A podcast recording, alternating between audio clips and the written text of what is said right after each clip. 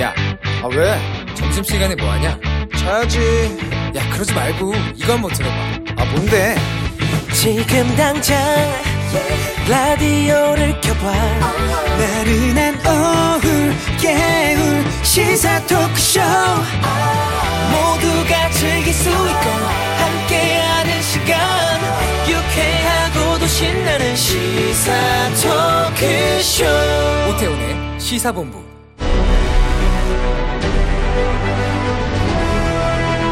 김철민의 본부 뉴스.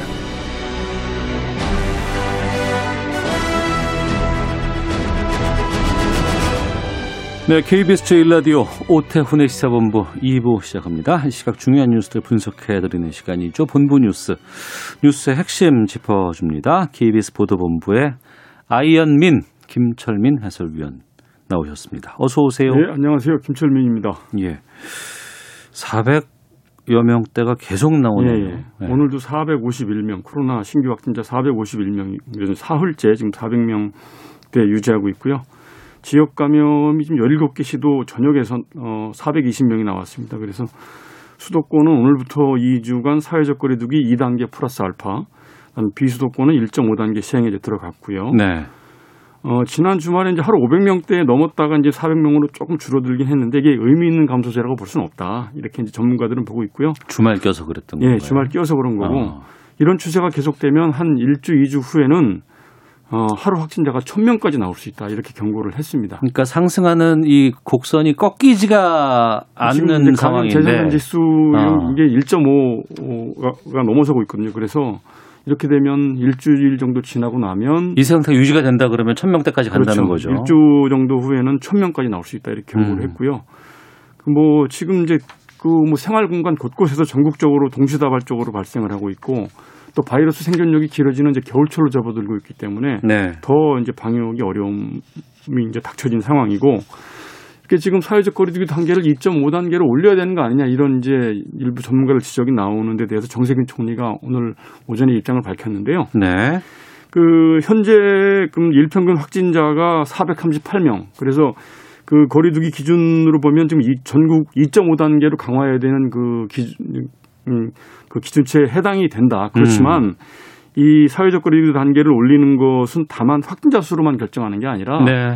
60대 확진자 수, 그다음에 중증 환자 이제 병상 여력, 그다음에 감염 재생산 지수 이런 여러 가지를 종합적으로 판단을 해야 되는 것이기 때문에 에, 너무 성급하게 이제 2.5 단계 올리기는 좀 어, 곤란하고 그리고 지금 그 최근 그 거리두기 단계를 두 번 잇따라 상향 조정했기 때문에 그, 그 효과를 분석해보고 평가를 해보는 거 없이 음. 단계만 격상하는 거는 엄청난 사회적 경제적 피해가 이제 우려가 된다. 특히 우리나라는 이 경제적인 특성상 이 중, 소수, 이제 소상공인들이 많기 때문에 네. 그런 서민들 피해를 우려하지 않을 수 없, 없어서 일단 당분간은 핀셋 방역에 이제 중점을 두고 확산 추이를 좀 봐가면서 단계 격상 여부에 대해서 고민을 하겠다 이런 입장을 밝혔습니다. 네.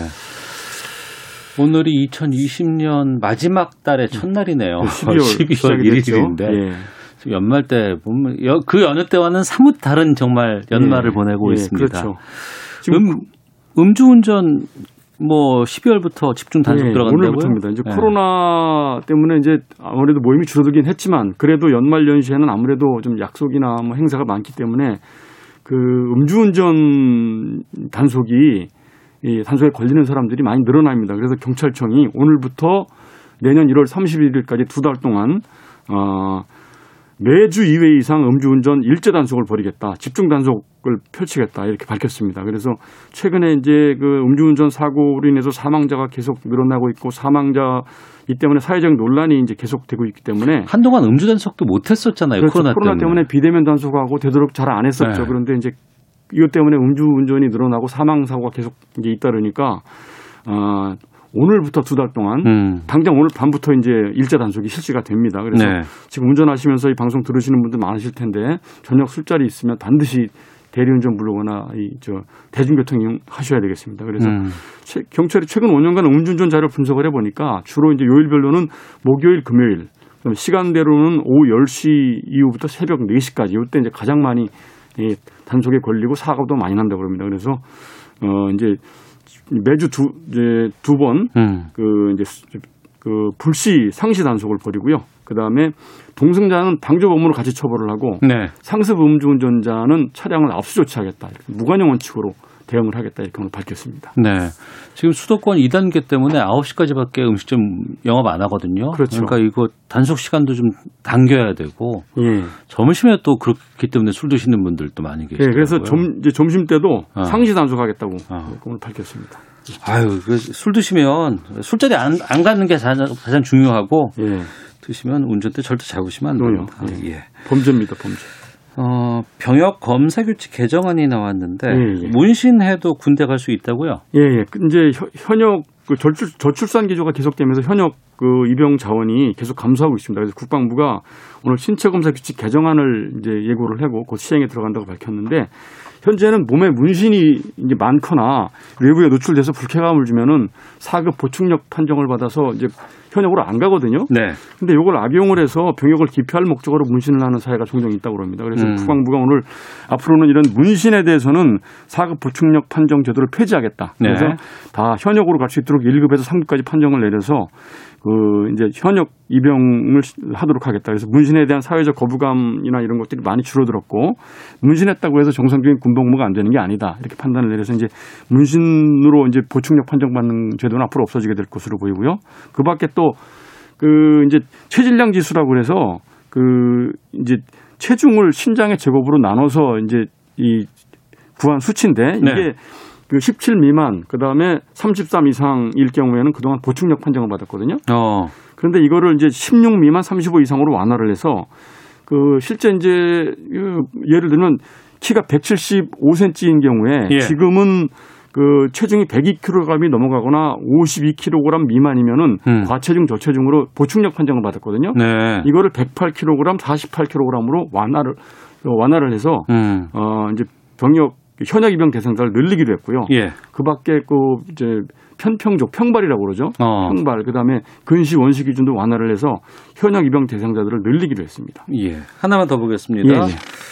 북한이 세계에서 뇌물 위험 가장 큰 국가 기록하는 보고서 나왔네요. 예, 미국의 기업 위험 관리 솔루션 제공 회사인 트레이스라는 회사가 오늘 2020 뇌물 위험 매트릭스라는 보고서를 발표를 했는데 북한이 뇌물 위험 지수가 93점으로 세계 194개국 가운데 꼴찌를 기록했다 이렇게 밝혔습니다. 이 뇌물 위험 지수는 그 이제 정부와 기업 간의 그 상호 작용 과정에서 발생하는 뇌물 관행, 그다음에 뇌물 수수를 억제하거나 금지하는 강제 규정이 있는지, 그 규정이 잘 지켜지는지, 음. 그다음에 정부나 시민 사회의 서비스 투명도, 그다음에 시민 사회의 감독 역량 이렇게 네 개 항목을 바탕으로 선정을 하는데 주로 1에서 100까지 숫자로 표시를 하거든요. 그래서 예. 100, 이 숫자가 높으면 높을수록 뇌물이 만연돼 있고 사회적으로 감시하는 제도가 허술하다는 뜻이고 이 숫자가 낮으면 낮을수록 이제 투명하다는 뜻인데 음. 세부 항목별로 보면 북한은 언론 자유나 시민 사회 참여도를 따진 시민 사회 감독 역량이 100점이었습니다. 그래서 네. 꼴찌였고 그다음에 사회적으로 뇌물 수수를 금지하는 법 조항이 있거나 잘 지켜지는지 여부에 대해서도 역시 100점으로 꼴찌였습니다. 그리고 이제 그 뭐 민관 상호작용 그다음에 투명도 이런 거는 다 93점, 73점 이래서 거의 최하위권을 기록을 해서 북한이 이제 쿠바, 이란, 캄보디아와 함께 그 뇌물 수수를 금지하는 규정이 없거나 있어도 잘 작동되지 않았고 그러면서 정부는 강력한 권한을 갖고 있는 그런 대표적인 나라다 이렇게 분류를 했습니다. 알겠습니다. 본부 뉴스 여기까지 듣도록 하겠습니다. KBS 보도본부의 김철민 해설위원과 함께했습니다. 고맙습니다. 네, 고맙습니다.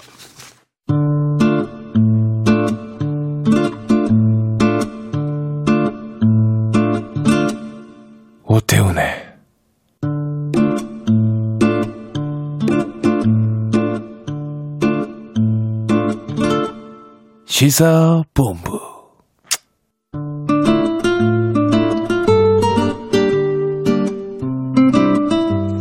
네, 1시 9분 지나고 있습니다. 시사본부는 청취자 여러분들의 참여 기다리고 있습니다. 샵 9730으로 의견 보내주시면 되고요.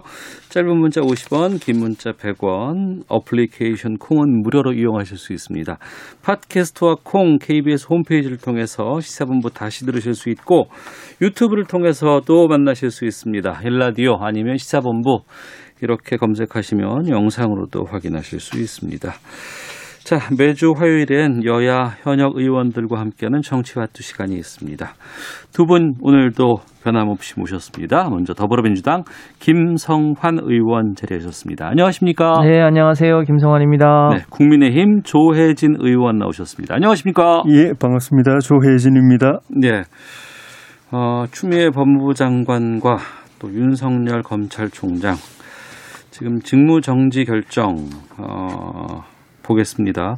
먼저 어제 이 결정에 대해서 정지해달라는 법원의 요청, 행정법원에다가 윤석열 총장 쪽에서 요청을 했었어요.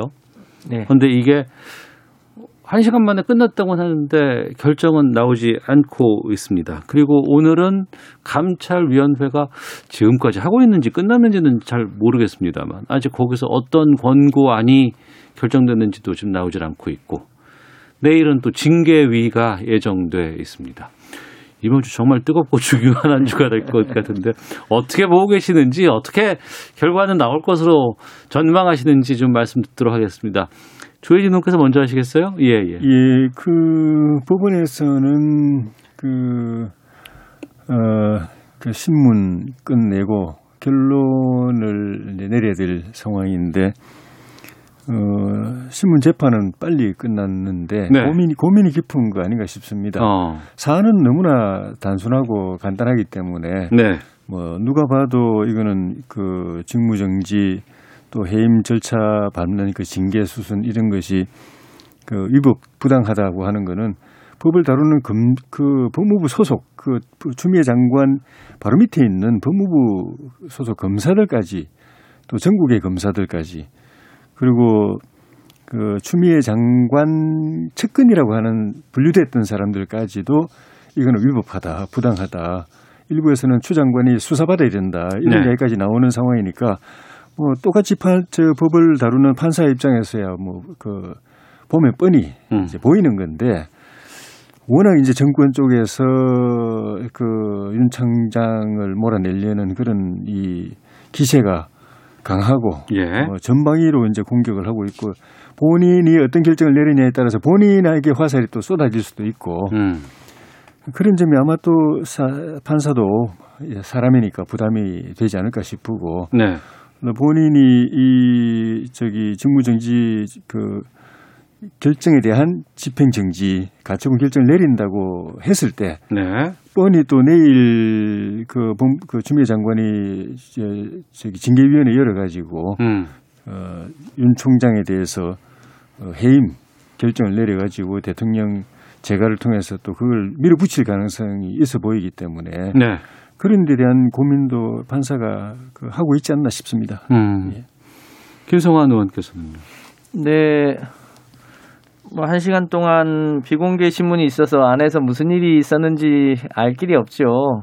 다만, 이제, 윤석열 총장 측 변호인, 이완규 변호사가 이제 끝나고 나와서 했던 말 중에, 어, 그 감찰 사유에 해당됐던 주요 법관에 대한 소위 사찰과 관련해서, 어, 일부 판사에 대한 일부 기재가 잘못되었더라도 음. 그 전체가 다 그런 건 아니다. 뭐 이런 식의 표현을 했는데 그 일부 판사의 일부 기재가 잘못됐다라고 하는 걸 사실상 인정하는 어. 꼴이 된 거거든요. 예. 그게 이제 소위 무리야기 법관, 양승태 대법관 사법농단 때 나왔던 음. 무리야기 법관에 대한 그 소위 사찰 혹은 기록 그것을 어떻게 어 윤석열 총장이 어 이제 그걸 돌리라고 했냐에 대한 해명이 잘 안 된 거 아닌가 사실상 네. 그러면 어 그 혐의 여부가 직무 정지까지 하는 게 적정한지 아닌지에 대한 판단까지 저희가 하기는 어렵지만 적어도 어 이 직무 정지 그러니까 징계 사유에 해당하고 징계 사유에 해당되면 당연히 징계 사유에 해당된 사람은 그 징계 여부가 결정될 때까지는 직무 정지를 시키는 게 일반적인 어 상식 아닙니까? 그런 면에서 아마 판사가 최종적으로 이 가처분을 인용할지 기각할지를 판단하기가 좀 어려웠던 거 아닌가. 네. 그런 그런 고민이 있습니다. 그러니까 음. 사실상 어, 혐의가 있다고 네. 하는 거를 어, 이 재판부에서 판단한 것으로 보여집니다. 음. 그러니까 재판부 네. 판단은 이제 직무 정지를 집행 정지해달라는 윤석열 총장 측의 이그 제안, 요청 그것에 대한 이제 재판인 것이고 그렇죠. 그렇죠. 핵심은 이제 다 제치고 내일 징계위에서 어떤 결정이 나오느냐 이게 핵심 아니겠습니까? 거기서 이제 해임이 나오면은 이제 윤석열 총장은 더 이상 검찰총장으로서 역할을 못하게 되는 것으로 갈 것 같고 네. 그렇지 않고 또 징계위에서 다른 결정이 나온다 그러면 또 다른 변수가 있는 것이고 어떻게 전망하세요? 지금 나오고 있는 전망들은 거의 뭐 이미 오래 전에 예정했던 수순을 그대로 밟는, 밟고 있는 것이기 때문에 수습은 해임으로 가는 예, 제가 네. 여러 차례 말씀드렸지만은 추미애 장관이 이 장관으로 법무장관으로 임명받을 때 그 미션이 미션? 미션 그러니까 어. 그 저기 어 사명이라고 그럴까? 예, 예, 예. 그 저기 권력형 비리 수사 예. 정권 말기에 터져 나올 터져 나오고 있는데 이미 네. 그거 어떻게든 철통 방어하라. 음. 방어하는 길은 핵심이 어, 그걸 진두지휘하는 윤석열 저- 그 총장의 손발을 자르든지 뭐 식물 총장을 만들든지 네. 뭐 최악의 경우 안 되면은 그냥 자리 쫓아내라.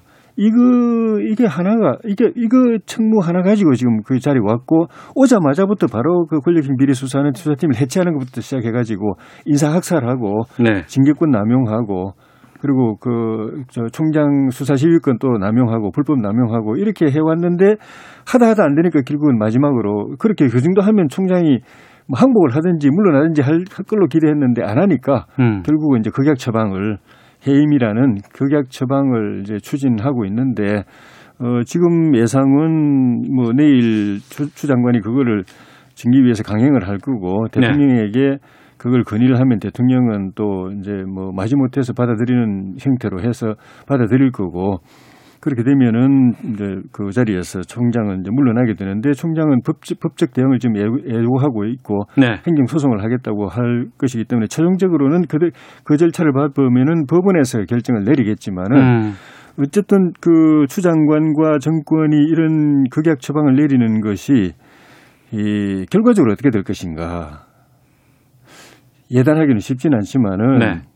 정권에게는 독약이 되고 음. 오히려 윤 총장에게는 보약이 될 가능성도 있다. 아. 지금 나타나고 있는 현상들을 보면 국민들의 56%가 추 장관의 그 저기 해- 행위가 잘못됐다고 지금 이야기하고 있고 검찰 전국 검찰들이 다 좀 들고 일어나고 있고 예. 심지어 그추 장관의 측근이라고 했던 검사들까지 다, 다 등을 돌리고 있는 상황이 그걸 말해주고 있는 것이거든요. 음. 예.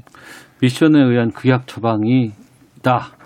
해임 나올 것이고 이건 정권 독약이 될 것이고 어, 윤 총장 쪽에는 보약이 될 것이다라고 얘기해 주셨는데 김성환 의원께서도 하신 말씀이 좀꽤 네. 많으실 것 같습니다.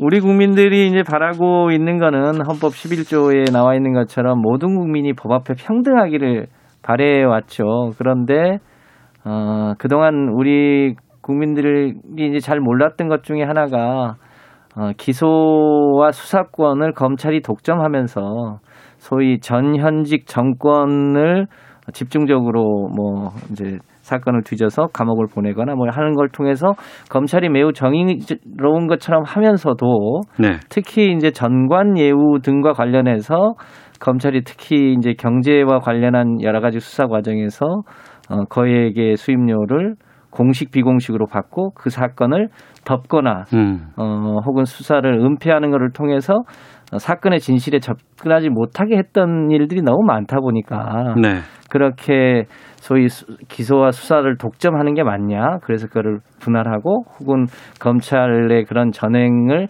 견제할 수 있는 공수처 같은 제도를 만들자고 하는 것에 대해서 검찰이 저항하기 시작하면서 소위 조국 법무부 장관을 정말로 70군데나 음. 탈탈 털었는데 사실 나온 게 아무것도 없었잖아요. 네. 추미애 장관이 이어서 소위 검찰 개혁을 그런 문제를 해결하기 위해서 갔는데 최근에 라임 옵티머스 건에서 보여지면 어떻게든 어 소위 전관 검사 변호사 등을 통해서 어떻게든 현 정권으로 연결시키려고 하는 소위 음모가 있었고 네. 그 과정에서 확인해 봤더니 정관 어, 검찰 출신 변호사가 수억 원의 수임료 등을 받고 그 사건을 무마하거나 네. 혹은 어, 축소하려고 했던 시도들이 나타나고 있는데 이런 문제에 대해서는 전혀 현 검찰총장이 제대로 수사는 하지 않으면서 어. 소위 정권의 희생양인 것처럼 코스프레 해왔던 과정들이 최근 한 1년 반 동안 계속돼 왔던 거 아닙니까? 이런 과정들을 보면서 검찰이 소위 자신들이 가지고 있는 기득권을 놓지 않으려고 하는 이 거대한 저항이 있는 거죠. 네. 어, 그 부분을 어떻게 이제 개혁할 거냐의 마지막 고비에 와 있다. 어. 그러니까 추 장관과 어, 윤석열 검찰총장의 이 소위 권력 파워 게임처럼 보이는 이면에는 우리 사회의 거대한 소위 이 수사와 기소의 독점권을 가지고 있는 이 검찰들의 이 선택적 수사 이 부분을 근본적으로 개혁해야 되는 숙제가 있는 거고 이 이게 지금 표면화되어 있는 문제다 이렇게 음. 보여집니다. 이, 이 넘어가야 결국 대한민국이 소위 모든 국민이 법 앞에 평등해지는 그런 사회로 나아갈 수 있지 않을까 실현의 과정이라고 봅니다. 그러니까 검찰 검찰 개혁을 하기 위한 과정에서의 검찰의 반발, 네. 뭐 정권의 희생양 코스프레 이렇게 말씀해 주셨는데요. 지금까지 검찰이 가지고 있었던 문제점은 지금 그 김성환 의원님 말씀에도 일부 포함되어 있는데 제가 볼 땐 크게 세 가지입니다. 네. 하나는 권력의 신여 노릇하는 거. 예. 두 번째는 그 과정에서 어, 과잉 수사, 음. 탈법 수사를 관행처럼 한 거. 네. 예를 들면 지난번에 적폐청산 그때는 이제 그 윤석열 총장이 중- 중앙 서울중앙지검장 할 때인데 적폐청산 총대 메고 수사하는 과정에서 과거에 있어 왔던 그런 특수부 중심의 음.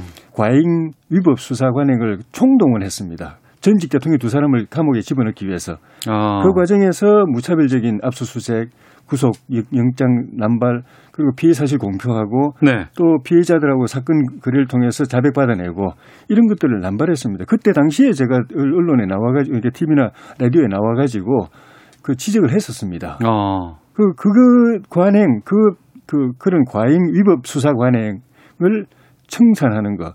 그다음에는 좀 전에 말씀하신 것처럼 내부의 비리, 음. 비위, 민- 일반 국민들의 비리, 부조리, 뇌물 뭐 이런 비 그 이런 걸 갖다 단죄하면서 그 내부에 서 벌어지고 있는 네. 부조리 비리 이런 것들은 서로 봐주고 예, 덮어주고 했던 그 관행 그세 개를 정리하는 것이 검찰 개혁의 핵심입니다. 예. 근데 지금 문제는 두 번째, 세 번째 거는 제대로 안 건드리고 어. 첫 번째 거 권력형 비리 수사하는 걸 못하게 막는 아. 어떻게 보면 국민들 입장에서는 그게 검찰의 생명인데 그 악을 소악은 경찰이 담당하고 예. 그 악은 검찰이 담당한다는 게 국민들의 일반적인 인식이고 그 악의 핵심은 권력형 비리인데 어. 권력형 비리 수사하는 걸 갖다가 지금 날리는 거 아닙니까? 어. 그러니까 이거는 개혁이 아니라 개악을 하고 있는 것이기 때문에 예, 예. 국민들이 동, 공, 동감하지 않고 검찰 검사들도 다 지금 저항하고 있는 것이고 음. 그, 그 개혁해야 될 권력의 신여였던 과거의 관행을 권력의 파수꾼으로 바꿔야 되는데 권력의 감시자로 바꿔야 되는데 거꾸로 권력의 감시자 역할을 하고 있으니까 그 총장을 날려가지고 권력의 신여로 신여로 다시 돌아가게 만들려고 하는 그, 그 정권의 행태니까 네, 네. 다들 이거는 개혁이 아니라 개악이다. 음. 권력의 하수인, 네. 말잘 듣는 사람, 권력의 충견으로 만들려고 하는 것이 무슨 권력의 개혁이냐, 개악이냐, 네, 네. 아, 개, 개혁이냐, 개악이지. 어. 그런 그런 점에서 지금 저희 정권이 지- 하고 있는 것이 문제가 있는 거죠. 음. 되게 검찰이 5년 단임 정권에서 해왔던 일반적인 패턴은 네. 집권 초에는 그 집권 세력 그것이 여든 야든 정권 교체가 되든 되지 않든 집권 세력의 이해를 대변해서 소위 전임 정권의 어, 잘못을 집요하게 수사하는 걸 통해서 소위 권력과 신임을 얻죠. 네. 그리고 집권 후반기로 가면 보통 이제 레임덕도 오고 그러니까 현 정권의 잘못을 캐기 시작하죠. 음. 그래서 또, 또 다음 정부의 신임을 받을 수 있도록 해오면서 그동안 어, 계속 검찰의 권력이 커왔던 과정이 있었습니다. 네. 그 이제 문재인 정부 들어서 어 어떻게든 이제 검찰을 개혁하려고 했고 경찰과 검찰의 권한을 배분하려고 했고 어 공수처를 도입하려고 했고 그게서 이제 초기에는 소위 경찰과 검찰 간의 이제 상호 간의 협의 과정이 있었고요. 그리고 이제 집권 후반기로 오면서 그것을 사실상 입법하고 실현하려고 하는 그 상황에서 이제 검찰이 자기가 가지고 있던 기득권을 실제로 놔야 되는 어, 상황에 이르르니까 과도하게 음. 어, 소위 이 현 정부의 여러 가지 것을 공격했는데 대표적인 게 조국 그 장관에 대한 수사 아닙니까? 그 현직 장관을 사실상 특별한 혐의도 없는데 장관의 집을 압수수색하고 어 장관을 임명하는 당일날 어 조사 한 번 없이 그그 부인 을 기소하고 이런 등등의 아주 과도하고 무리한 수사들이 있었고 그 과정을 우리 국민들이 다 지켜보면서 네. 아, 이, 이 무소불위의 권력에 대해서는 일정한 견제가 필요하지 않냐 음. 이런 생각이 지금 계속 누적돼 왔던 어, 상황에서 지금 이런 일까지 생긴 거 아닌가 네. 그렇게 보여집니다. 예. 검찰에서는 지금 계속해서 이 추장관의 여러 가지 직무정지 처분뿐만 아니라 어 여러 가지 조치들에 대해서 반발하고 있는 상황입니다.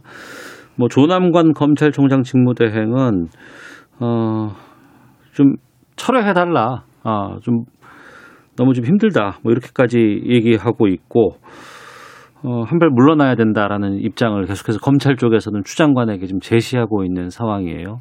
하지만 또 김성환 의원께서는 지금의 이런 일련의 행위들이 검찰들이 자기 기득권들을 좀 지키기 위한 것으로 좀 보인다라고 말씀해 주셨습니다. 이게 그러면 지금 상황에서 본다 그러면 이제 징계권이 이제 들어갈 거 아니겠습니까? 결과가 나올 것인데 그거 외에도 지금 언론에서 얘기하는 것은 앞서 지금 그 민주당 의원들 쪽에서는 윤 총장이 용퇴를 결단해야 된다라는 입장이 하나가 있고요. 또 하나는 뭐 동반 사퇴를 해야 된다라는 건 언론에서 지금 뭐 추미애 장관과 윤석열 총장 모두 동반 사퇴해야 된다 이런 또 안도 나오고 있고요. 몇 가지 안들이 좀 있는 것 같습니다. 양상은 좀 다르게 보입니다만 어떤 것이 가장 합리적으로 보이세요? 지금까지 그 정권에서 추구해 왔던 거는 그 영어로 말하면 soft landing이죠. 음. 아까 좀 전에 말씀드린 것처럼 추 장관이 오자마자 그 미션이 윤 총장 날리는 거였는데 그걸 네. 좀 부드럽게 그 정권이 저기 타격을 안 입고 피를 안 흘리고 음. 하, 하도록 만들기 위해서 여러 가지 조치를 했습니다.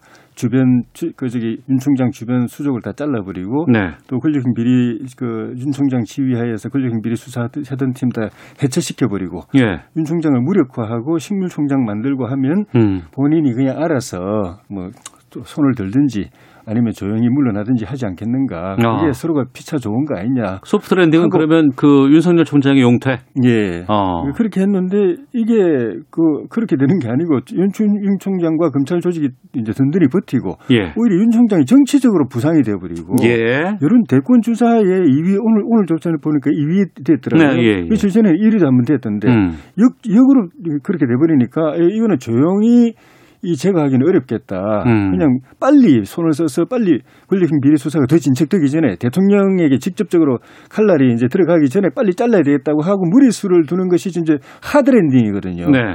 근데 이렇게 이거는 하게 되면은 본인 본인은 제가 볼 때는 정치적으로 더 커버릴 수도 있는데 반면에 대통령 그 그걸 마지막 결제를 해야 되는 대통령과 정권이 타격이 너무 심한 거죠. 네. 자, 자칫하면 정권이 그냥 조기에 와르르 무너버릴 수, 버릴 수도 있다는 위기감을 아마 내부에서 느끼는 것 같아요. 그러니까 음. 결정을 쉽게 못 하는데 결국 방법은 둘 중에 하나 선택인데 그냥 하드랜딩의 충격을 그냥 피하기 위해서 그냥 놔두고 네. 놔두고 갈 거냐, 음. 소프트랜딩을 계속 추구할 거냐, 그럼 그 사이에 그 권력형 비리 수사가 쑥 들어오거든요. 청와대까지 압수수색 들어오고 대통령이 수사 대상이 되거든요. 옛날에 박근혜 대통령 때 그랬던 것처럼. 네. 그거보다는 음. 좀 충격이 있더라도 빨리 해임시켜서 날려버리는 게 낫다 쪽으로 결정을 할 것 같아요. 제가 볼 예. 때는. 김성환 의원님.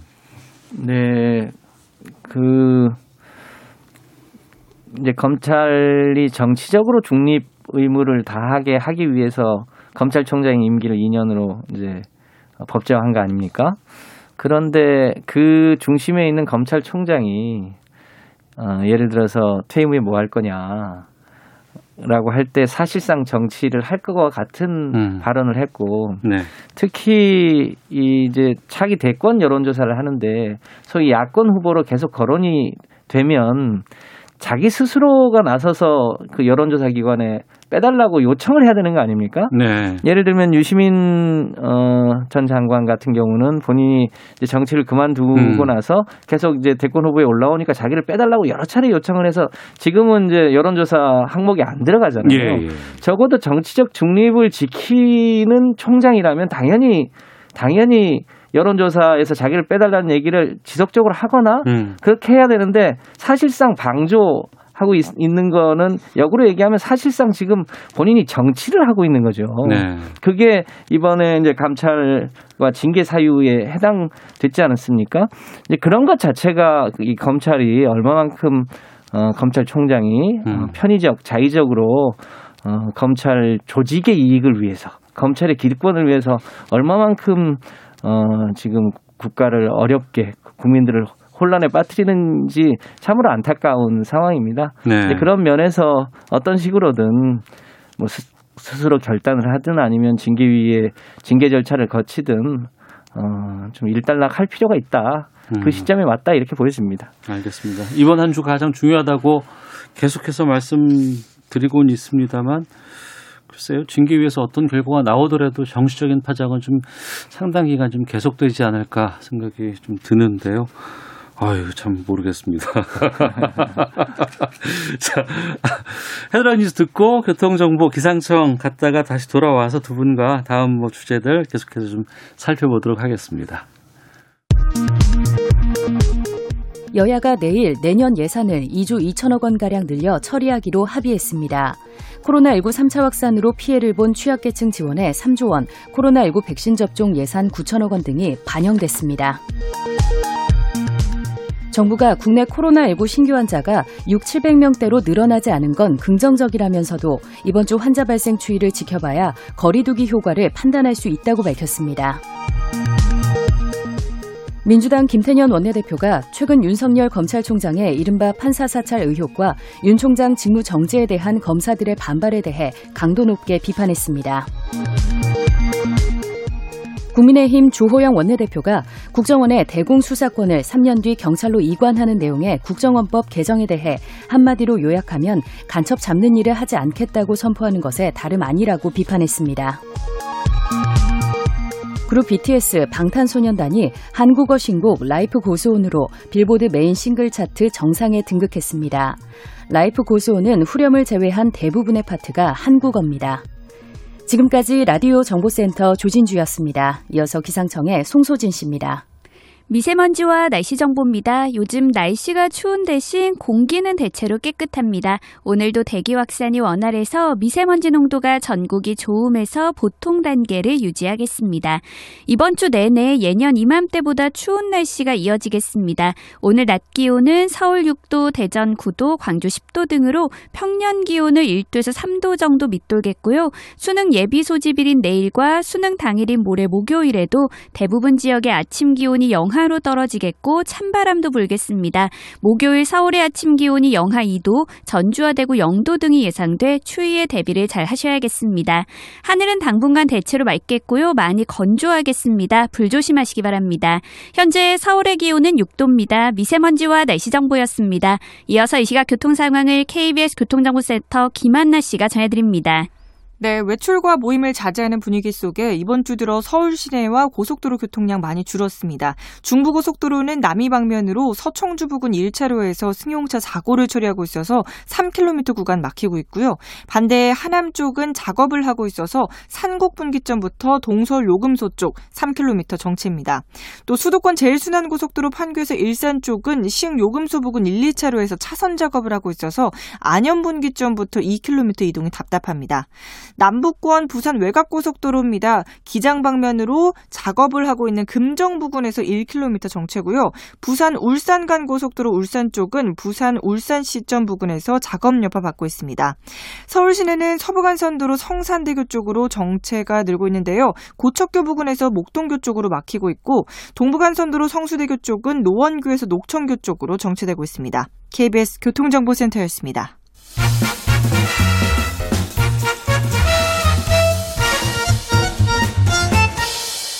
오태훈의 시사본부. 네, 시사본부 정치화투 돌아왔습니다. 민주당 김성환 의원, 국민의힘 조혜진 의원과 함께하고 있는데요.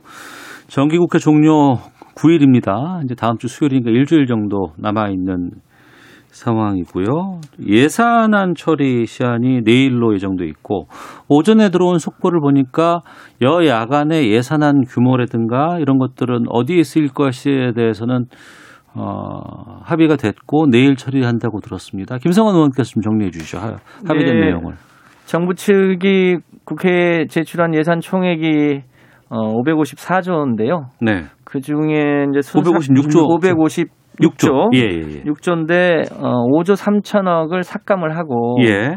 그리고 이제 서민 주거 안정이나 어, 코로나 3차 확산에 대한 지급이나 또 백신 확보 등에 어, 대략 한 7조 5천억을 증액을 하는 걸로 해서 순중 규모는 2조 2천억이고요. 그러면 내년 예산안은 558조 8조가 규모가. 되겠군요. 특히 어. 이제 쟁점이 됐던 코로나 3차 확산에 따른 이제 재난지원금. 지원금, 재난지원금이 3조 원, 어. 백신이 9천억 그렇게 예. 해서 어, 예산안에 대한 이제 합의가 있고요. 내일 예산안이 이제 법정 기일이 내일이니까 내일 음. 처리를 하면 내년도 예산안 규모는 어, 이제 확정이 될 것 같습니다. 네. 어, 그러면 합의가 됐고, 다만 이게 선별 지급할 거냐, 재난 지원금, 어, 보편 지급할 거냐라는 것에 대해서는 이, 여기서 결정나는 건 아니죠. 예산안에서. 간에 이거 대충 합의가 된 거 아닌가 싶은데 아, 그래요? 선별 지급하는 걸로 하고 선별적으로. 대상도 지난번에 그 저 재난지원금 지급 저기 저 지급했던 음. 그 계층들을 중심으로 해서 네. 지급되는 걸로 대체로 여야 간에 이게 공감대가 이루어진 걸로 저는 음. 이해하고 있습니다. 아, 그렇군요. 그러면 이제 예산안 처리 끝나고 나면 이제 민감한 법안들, 정기국회에서 처리할 법안들 많이 있잖아요. 공수처법도 있고, 뭐 국정원 뭐 개혁법도 있고 여러 가지가 있는데 이것들은 그러면 이제 그 이후- 이후에 바로 진행이 되겠군요. 김성환 의원님. 네, 아마 어 5월 군제 12월 2일 예산안 처리한 다음 네. 그한 주가 소위 입법의 시간이 될 것 같은데요. 어. 지금 어, 처리를 해야 되는 공수처법 개정안이라든지 네. 공정경제 3법이라든지 중대재해처벌법이라든지 또 2050년 탄소 제로 사회로 가기 위한 여러 가지 아, 제도 예, 개혁 예, 예. 과제들도 있는데 그게 어. 지금 다 각 상임위원회에 지금 홀딩되어 있는 상태거든요. 예. 어, 논의는 상당히 각 상임위별로 되어 있고 쟁점은 좁혀져 있는 상태인데 이게 원만하게 여야 합의로 처리될 수 있을지 아니면 또 일정한 파행을 겪을지는 이제 남은 일주일에 달려 있다고 보여집니다. 원만하게 합의될까요? 어떻게 보세요, 조희 의원님? 음, 일단은 이제 내, 일 예산안 처리할 때 예. 예산 부서법안들이 같이 처리할 때도록 이제 예정돼 있고 네. 예, 예산안과 관계없는 법안들은 오늘도 오늘 오후 2시 본회의 때 한 50여 건 처리하고 음. 그다음 이제 내일 본회의 이후에 나머지 안건들 이제 처리될 예정인데 네. 어, 상임위에 따라 다르겠지만은 저희 기재위 같은 경우에는 예산 부수 법안 포함해서 일반 법안까지 어제 밤 늦게까지 그 전체 회의에서 다 의견 해- 합의 원칙적으로 다 합의 아. 의견을 했거든요. 일부 예. 이견이 있는 부분은 의견을 달아가 이견을 달아가지고 네. 야당이 반대했던 부분들은 음. 어, 그 반대 의견을 달아가지고 다 어제 처리했고 네. 그렇게 처리된 부분들은 법사위 통해서 내일 그 본회의 때 오늘 오후 2시 하고 내일 또 본회의 때 올라가고 나머지 이제 예약안에 좀, 좀 전에 말씀하신 입장이 엇갈리는 부분들 음. 또 어떤 부분, 법안들은 상당히 첨예하게 대립되어 있는 부분 예, 이거 저희 공수처법 비롯해 가지고 네. 국정원법 이런 것들은 연말에 상당히 좀 진통을 겪는 과정이 있지 않을까 싶습니다. 그러니까 진통을 겪을 만한 법안들이 여러 보여요. 그렇습니다. 예. 특히나 이제 국민의힘에서 절대 못 받겠다고 하는 아, 이제 법안들도 꽤 있는 것으로 예. 알고 있는데 9월에 임- 정기국회 끝나고 나면 그 이후에 이걸 처리 못 하잖아요. 그럼 임시국회도 가능합니까? 예. 네, 제가 보기에는 9일까지 하는 거는 어, 그동안에 저- 조혜진 의원님도 많이 보셨겠습니다만 보통 예산안 가지고도 보통 연말까지 했, 했지 않습니까? 예, 과거엔 그랬죠. 예. 네, 그래서 이번에 이 법안 처리가 어, 9일까지 다 합의 처리되기는 쉽지 않을 것 같고 음. 일부 이제 합의된 건 또 처리하고 네. 부족한 것은 조금 더 시간을 내서 음. 어, 임시국회를 열어서 처리를 하는 방향으로 가지 않을까 네. 그렇게 예상됩니다. 아, 알겠습니다. 당내 상황 좀 질문 드리고 마치도록 하겠습니다. 이낙연 대표 벌써 임기 중반 맡고 있다고요. 이게 임기 중반이라고 얘기하는 거는 이제 내년 3월에 이제 대표직에서 물러난다는 걸 전제로 해서 네. 이제 네. 임기 중반이라고 지금 얘기를 드리는데 어떻습니까? 지금 당내에서는 그 이낙연 당대표의 민주당 어떻게 평가가 되고 있습니까? 네, 대체로 그 총리 하실 땐 주로 이제 엄중 낙연 뭐 이런 별칭이 있었는데 어, 당 대표 되시고 나서는 우리 당내 여러 가지 이제 어, 무리를 일으켰던 의원들을 이제 어, 당적을 정리하거나 뭐 이런 과정을 통해서 어, 단호한 면도 많이 보여주셨고요. 네. 또 이제 아직 정기국회 다 끝나지 않았습니다만 여러 가지 이 개혁 과제를 처리해 나가는데 음. 상당히 단호한 모습을 많이 보여주셨습니다. 네. 어, 그러니까 한편으로는 협치를 해야 되는 숙제도 있고요. 또 음. 한편으로는 또 상황을 돌파해야 되는 숙제를 안고 계신데 그 동안은 대체로 잘 해오셨다고 보고요. 네. 남은 개혁 과제들을 이번 정기국회와 연말까지 혹은 내년 1, 2월까지 어떻게 처리하느냐가 음. 이제 본인이 대권 후보로 나가실 건 뭐 거의 100%라고 보여지고요. 예. 그 과정에 이제 국민의 평가가 따르지 않을까 그렇게 생각됩니다. 네. 협치와 돌파 이 두 가지는 상반된 거잖아요. 그럼 국민의힘에서는 어떻게 평가를 하십니까? 돌파 쪽으로 선택을 하신 것 같고. 아 그래요? 그 때문에 손해를 그 대표 맡아서 3개월 동안 손해를 많이 보신 것 같아요. 이낙연 대표가 예. 손해 봤다. 그러니까 어. 당장 지표가 예. 그 전에 40%로 압도적 1위 하던 대권 주자가 예. 20%대로 반타작 반 절반이 떨어져 버렸거든요. 예, 예. 3강 체제가 돼 버렸어요. 어. 이낙연, 이재명 또 예. 윤석열까지. 예. 그걸로 보면 크게 손해를 본 건데 어. 이게 처음에 당 대표 나갈까 말까 하다가 지지율은 높지만 당내 이 기반이 견고하지 않다. 특히 친문 쪽에 신뢰가 아직 부족하다. 예. 그 그걸 확실하게 잡으면 이제 이거는 뭐 그냥 그, 그 구치기다 음. 하고 들어가신 것 같은데 그쪽으로 이제 코드를 맞추다 보니까 협치보다는 네. 이제 그 강경 노선 쪽으로 걷게 되고 말씀도 굉장히 저- 진중하고 부드럽고 이렇게 합리적이고 온화한 이미지였는데 총리 때는 네. 말씀도 거칠어지고 음. 상당히 좀 그러다 보니까 말 실수도 나오고 네. 요 근래에는 또그 그 저기 윤석열 총장에 대해서 국정조사 하자고 그랬다가 갑자기 우리가 또 여당, 야당이 받으니까 또 어. 뒤로 물리 음, 대물리는 예, 이런 예. 정치적인 시행착오도 보이고 예. 그래서 저는 남은 3개월 동안에 이걸 만회하지 못하면은 어. 대선 가도에 굉장한 어려움이 초래되겠다. 예. 근데 만회하려면은 저는 마음을 비워야 된다고 생각합니다. 어. 더 마음이 더 초조해지면은 더 예. 강경해지고 더 거칠어지고 더 공격적이 되는데 그 때문에 손해를 봤는데 원래 40%까지 올라갈 때 국민들이 좋아해, 좋아했던 부분 있지 않습니까? 어. 온화하다, 부드럽다, 예. 차분하다, 그리고 또 합리적이고 점잖다. 그거 빨리 회복해야죠. 음. 그래 해야 또 협치도 가능하고요. 알겠습니다.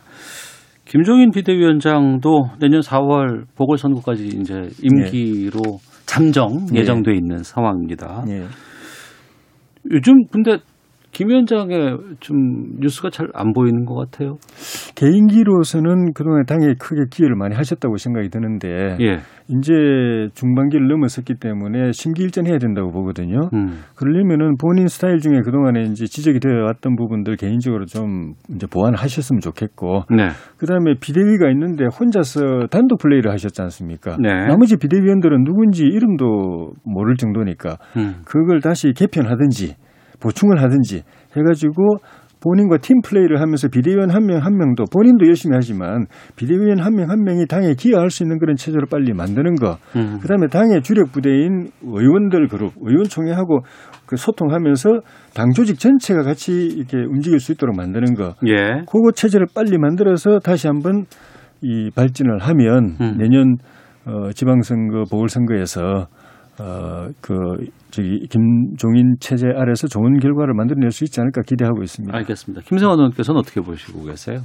네, 그 야권 그 대선 후보에 윤석열 총장이 어 이제 선두권으로 올라오면서 제일 피해를 보신 분들이 지금 국민의힘 쪽에 차기 대권 후보 군과 김종인 음. 어 이제 대표 아닌가 싶습니다. 아, 그만큼 예, 예. 존재감 자체가 없어져 버린 거죠. 야당의 존재감을 윤석열 총장이 다 갖고 있다. 윤 아. 총장은 치명적으로 그 가족과 장모 그리고 어, 검찰총장 때 여러 가지 이제 그 아직 다 밝혀지지 않았습니다만 여러 가지 것 때문에 사실상 대권 후보로 가기는 어렵다는 게 중론이거든요. 음. 그런데 정작 그, 그 지금 현재 상황에서 다른 야권 후보가 드러나지 않는 것 그게 저는 지금 국민의힘의 뭐랄까 큰 고충이라고 보여집니다. 음, 알겠습니다.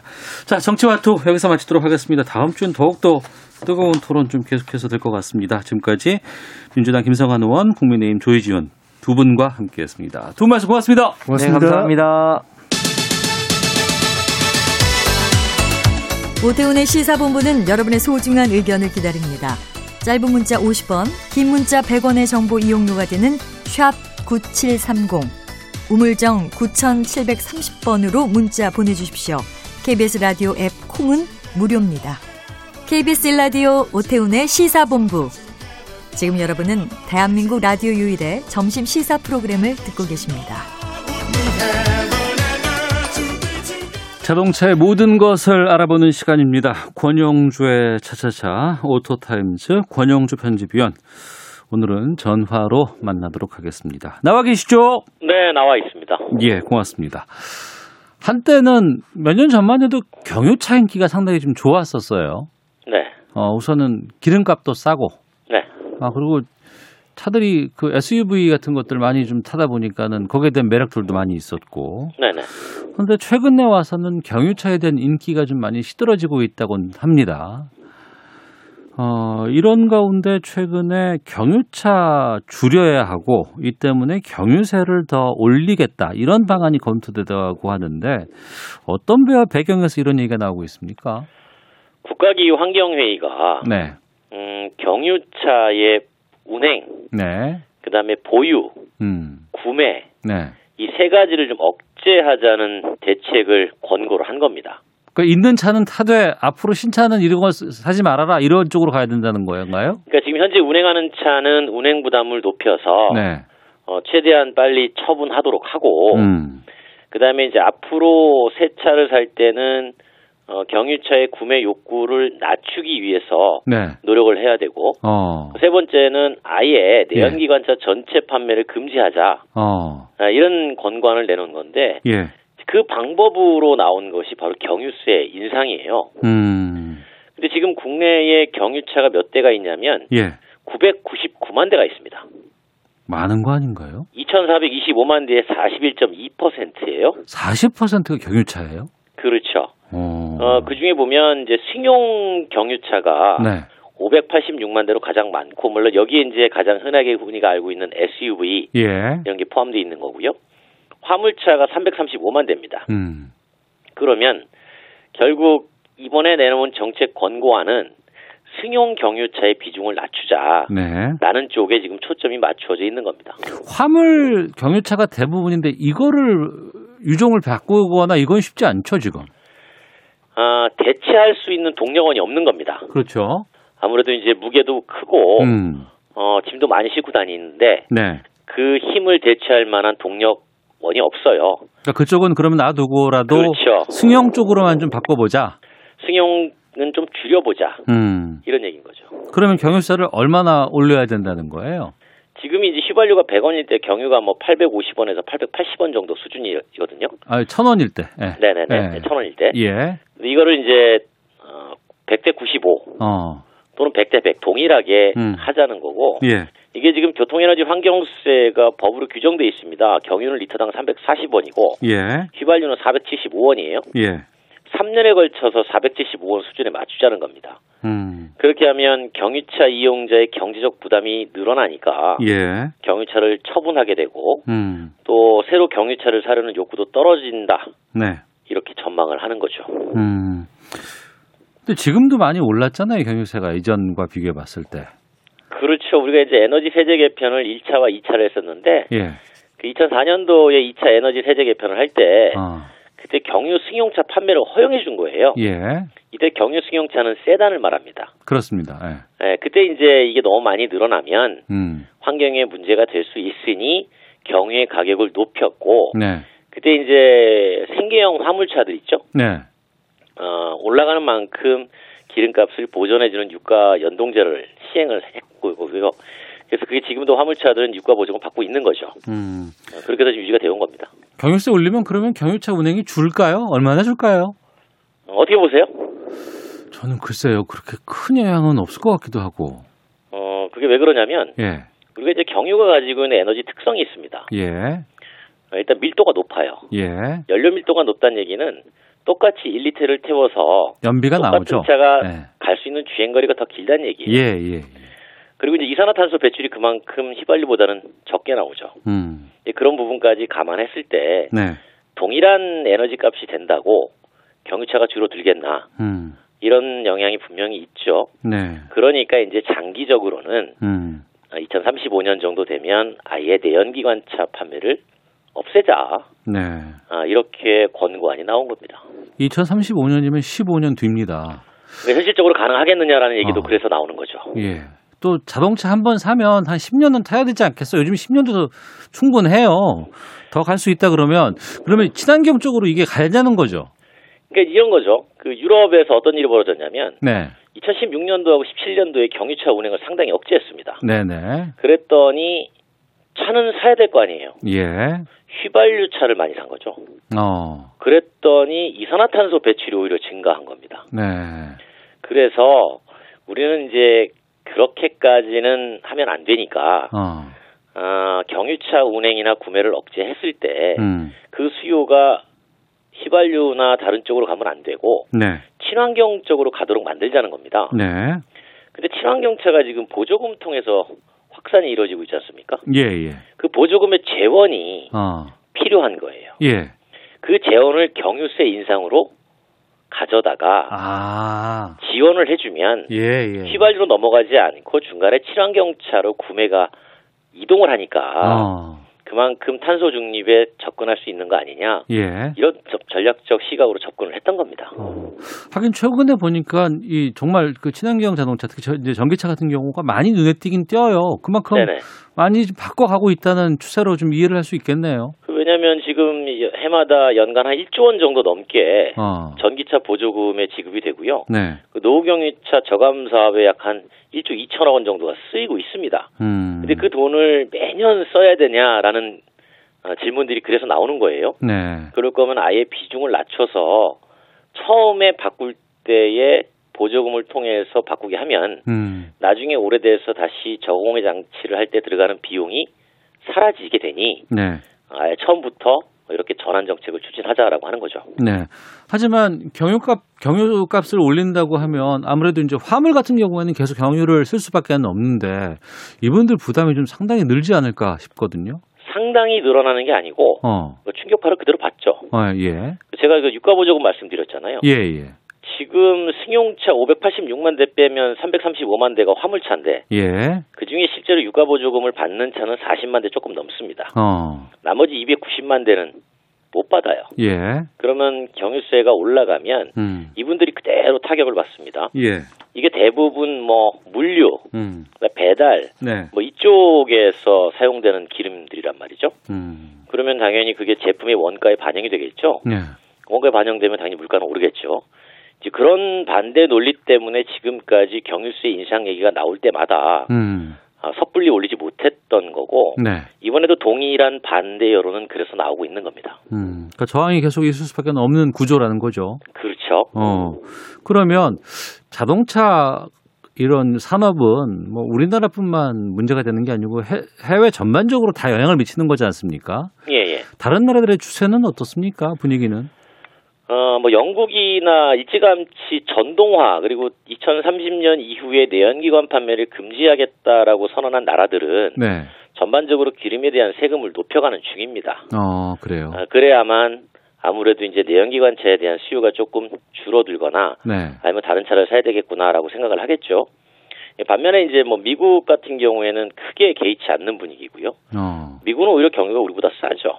세금이 미국, 미국 에서 경유차가 거의 없잖아요. 그렇죠. 잘. 쓰지 않으니까 예, 예, 예, 굳이 예. 세금을 비칠 필요가 없는 겁니다. 음. 그러니까 나라마다 이제 정책적으로 조금 다르긴 한데 네. 공통적인 거는 어쨌든 친환경 쪽으로 돌려가려고 하는 노력 중에 음. 그 중에 휘발유와 경유 어떤 거를 더 줄일까라고 네. 둘 중에 하나 선택할 수밖에 없는 환경이라면 음. 경유를 줄이는데 다들 선택을 하는 겁니다. 근데 이 경유차 줄이고 퇴출해야 된다는 방안의 전제 조건으로 항상 나오는 게 경유세밖에 없을까라는 생각이 들거든요. 네. 그 반대로 생각하면 예. 그게 경유차의 운행 보유 부담을 높이는 거잖아요. 네. 그러면 휘발유차의 운행 비용 부담을 낮추면 음. 동일한 효과 아닌가. 어. 그런데 이제 여기서 앞서 말씀드린 것처럼 친환경차 보조금 지원이 없다는 거예요. 예, 예. 그래서 그 부분을 가지고 오자 보니까 아무래도 이제 경유세를 주목하게 된 거고 음. 그래서 지금 현재 타시는 분들의 운행 부양 보- 부담을 늘리지 않고 네. 어, 구매 장벽을 높이는 방법으로 나오는 게 이제 경유 엔진에다가 어. 과세를 하면 예. 경유 차값이 높아져서 어. 잘 사지 않을 거다. 예. 이것도 하나의 대안으로 충분히 검토해 볼 수 있다라는 목소리가 나오는 겁니다. 어. 우리가 유류에서 세금으로 어- 얻어- 얻어들이는 수익, 조세 수익이 엄청나잖아요. 25조 원 정도 됩니다. 근데 이거 다 저기 전기차 전기차로 바꿔가면은 그 세수는 어떻게 충당할까요? 근데 나중에 전기에다가 예. 전력원에다가 유류세만큼의 세금을 부과하는 방안도 이미 마련은 해놓고 있죠. 아, 하긴 그런 거 생각 안 하실 분들은 아니니까. 알겠습니다. 자, 권용주의 차차차 오토타임즈 권용주 편집위원과 함께했습니다. 고맙습니다. 감사합니다. 예. 오태훈의 시사본부 마치겠습니다. 내일 12시 20분에 다시 인사드리겠습니다. 안녕히 계십시오.